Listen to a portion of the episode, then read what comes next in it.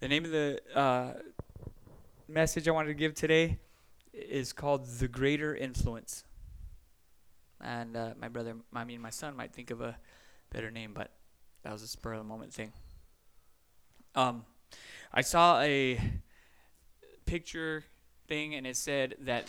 Um, actually, let me look at it because if I don't, I may misquote it, and then it'll sound weird.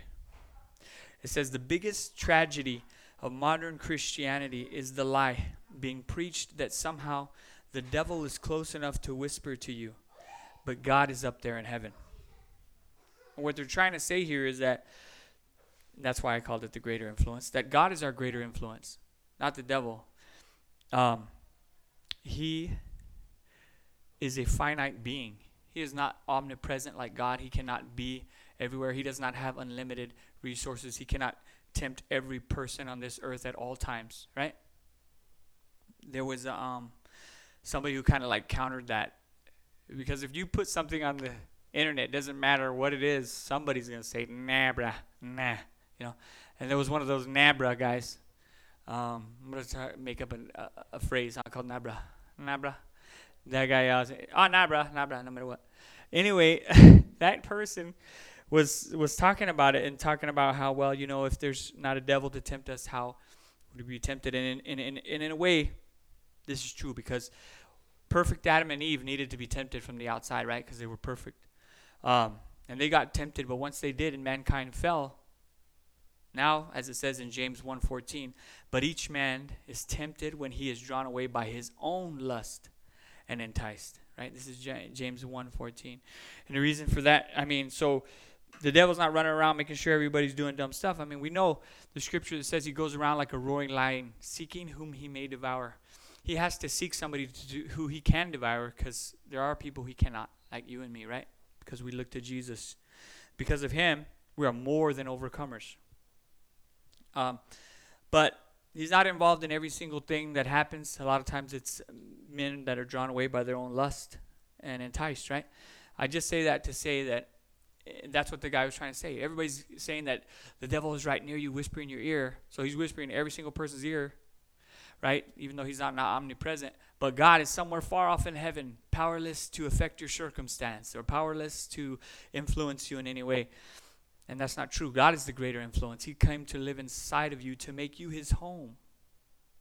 He said, You know what? I have all of heaven, and the earth is just my footstool, okay? But I want to live in you. I want to live inside of you. This to me is a great miracle, an awesome thing that God would want to do um, considering that everything that is is His and He fills everything that is, right?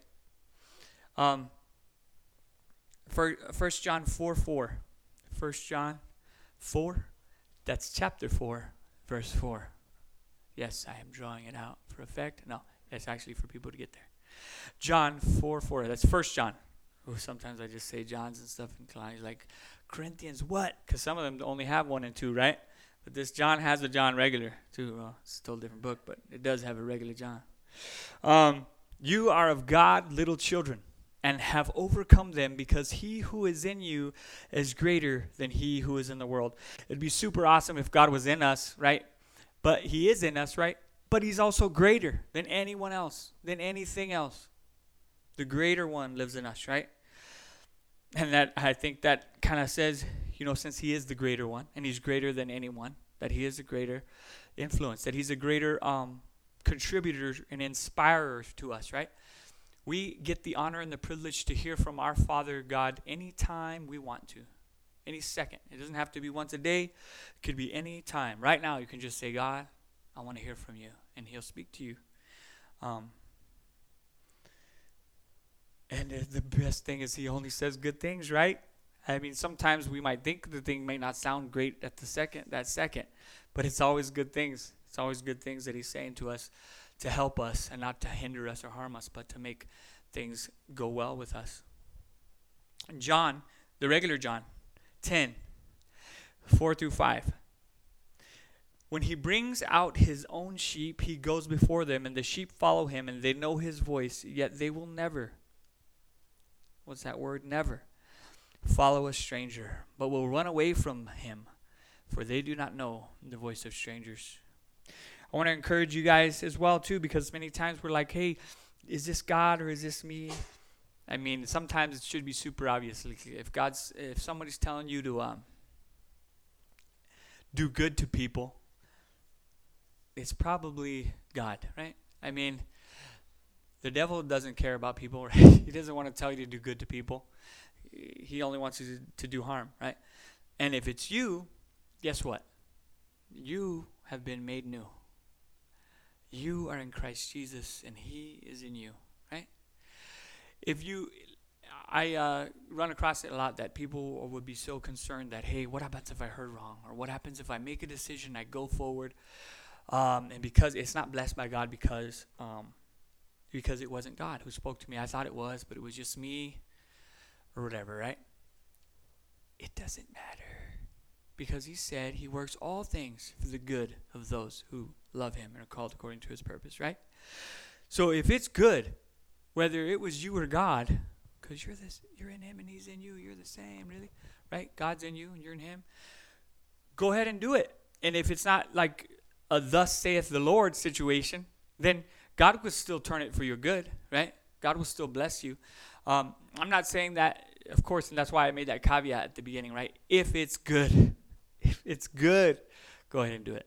I'll be like, uh, oh, God didn't tell me nothing, but I think, and it's bad. I'm not going to give any examples so people don't get ideas and start pursuing something. Anyway, the point is that God, if it's good, you and God are the the prayer Jesus prayed is that you would be in him and him and and him and you just as he is in the Father and the Father is in him, right? Um so just do the good. Do the good thing and don't be concerned. Don't be worried. Don't oh do I not have enough? Am I not gonna make it? I love to use that um, that scripture which I used before in a sermon to you guys, which uh, paraphrased or whatever says that well there was a king of Israel and I think it was of Judah and he wanted to go to war against some people. Yeah, it was Judah. And he hired some people from Israel. Judah was living for God, Israel wasn't at that time. Israel was bad peeps, you know. Anyway, they were coming with him to war, and a prophet came and told them, hey, don't bring those guys with you because God's not with them. It's going to mess up your whole plan, strategy, war. You're going to lose, is basically what he's saying because those guys aren't being blessed by God, right? And the guy said, Well, what about the hundred? I think it's a hundred pieces of silver that I already paid. You know? Because he went ahead and did something without God's, thus saith the Lord, right? He went ahead and did something. He went to go to war. But the war God was okay with. What he wasn't okay with is the company he was bringing with him, right? So, um, so then God said, the prophet said to him, Hey, 100 pieces of silver. God can give you much more than this. God can give you much more than this. And that's why I want to stress is the unlimitedness, unlimitedness of God, right? God's unlimited. It's not like you're going to out mess up him, you know? Like you're going to mess up so bad, God's out, oh, I'm out of things to do. Oh, oh okay, you went this far and done this bad. You know what I mean? I'm going to throw my hands up because I just don't care. No, because, not because of that song or whatever, but because you've done so much that I cannot, I have no power to save you. No, that's why he even has those whole verses that say, Is my arm too short? Am I not strong enough? Me, the Lord God, am I not able to rescue you, to save you, to lift you up? So I just say that to say, I'm not saying that to encourage people, hey, let's go do dumb. Yeah, God's going to save us from dumb. He will, but why?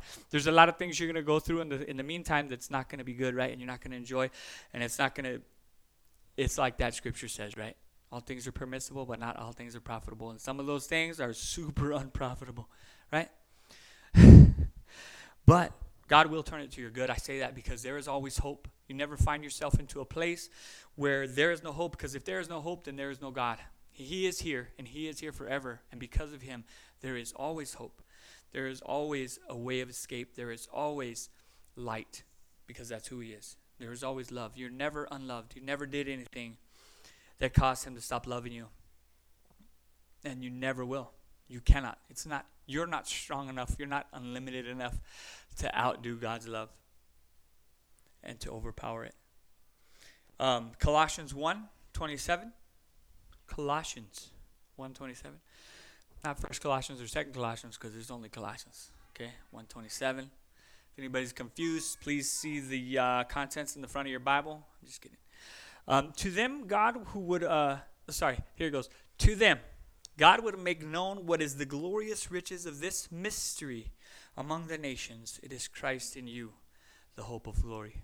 Christ in you, the hope of glory. Glory. I use that verse kind of a lot, but I just like to remind everybody that Christ is in you, right? And it's um, God making known what the glorious riches of this mystery is. What's the mystery? Christ in you, the hope of glory. Christ in you. It's a mystery from the foundation of the world because before that, what were people going to believe? How are they going to be perfect with a perfect God? Like in the book of Job, everybody was saying, even the, the highest heavens he does not call clean, and the angels he judges and calls, you know, not perfect because he's perfect, perfect, perfect, light, light, nothing else. So, how would men measure up? But that mystery is God would put himself inside of us, right? Put that perfection on the inside of us so that we could be perfect as he is perfect, right? Complete in him. We are complete in him. And then Psalms 23, 2 and 3. Um, this is the last verse, and I also want to use it uh, in a different context than I've experienced or heard. So I just want to say Psalms 23, 2 through 3. And I meant to have a different version, but we'll go with the SV. He makes me to lie down in green pastures. He leads me beside still waters. He restores my soul. He leads me in paths of righteousness for his name's sake. So, what I wanted to bring out there is that he leads, right? He influences me, he guides me. So it says he makes me lie down in green pastures. He makes it possible for me to do that. He leads me beside still waters. This is calmness. It's telling you about still waters you can drink from um, and not be fall into the water and get washed away and die. I use that illustration because that's what how it was for sheep. They wanted to go to still waters because they were afraid of running waters. He restores my soul and he leads me in paths of righteousness for his name's sake. He restores your soul right now. If you let him, he wants to restore your soul, your mind, your will, emotions. He wants to He's already made you new on the inside and your spirit is brand new, but sometimes that old soul, right? Those emotions, those feelings try to uh, give us a different story, read from a different book, explain to us a different future, right? But we can trust in God who leads us and guides us. We will not listen to the voice of a stranger. And I pray that right now, Father God. I say thank you, God, that you have come to live inside of us, that you have made all things. I turn this off. It's crazy. That you have made all things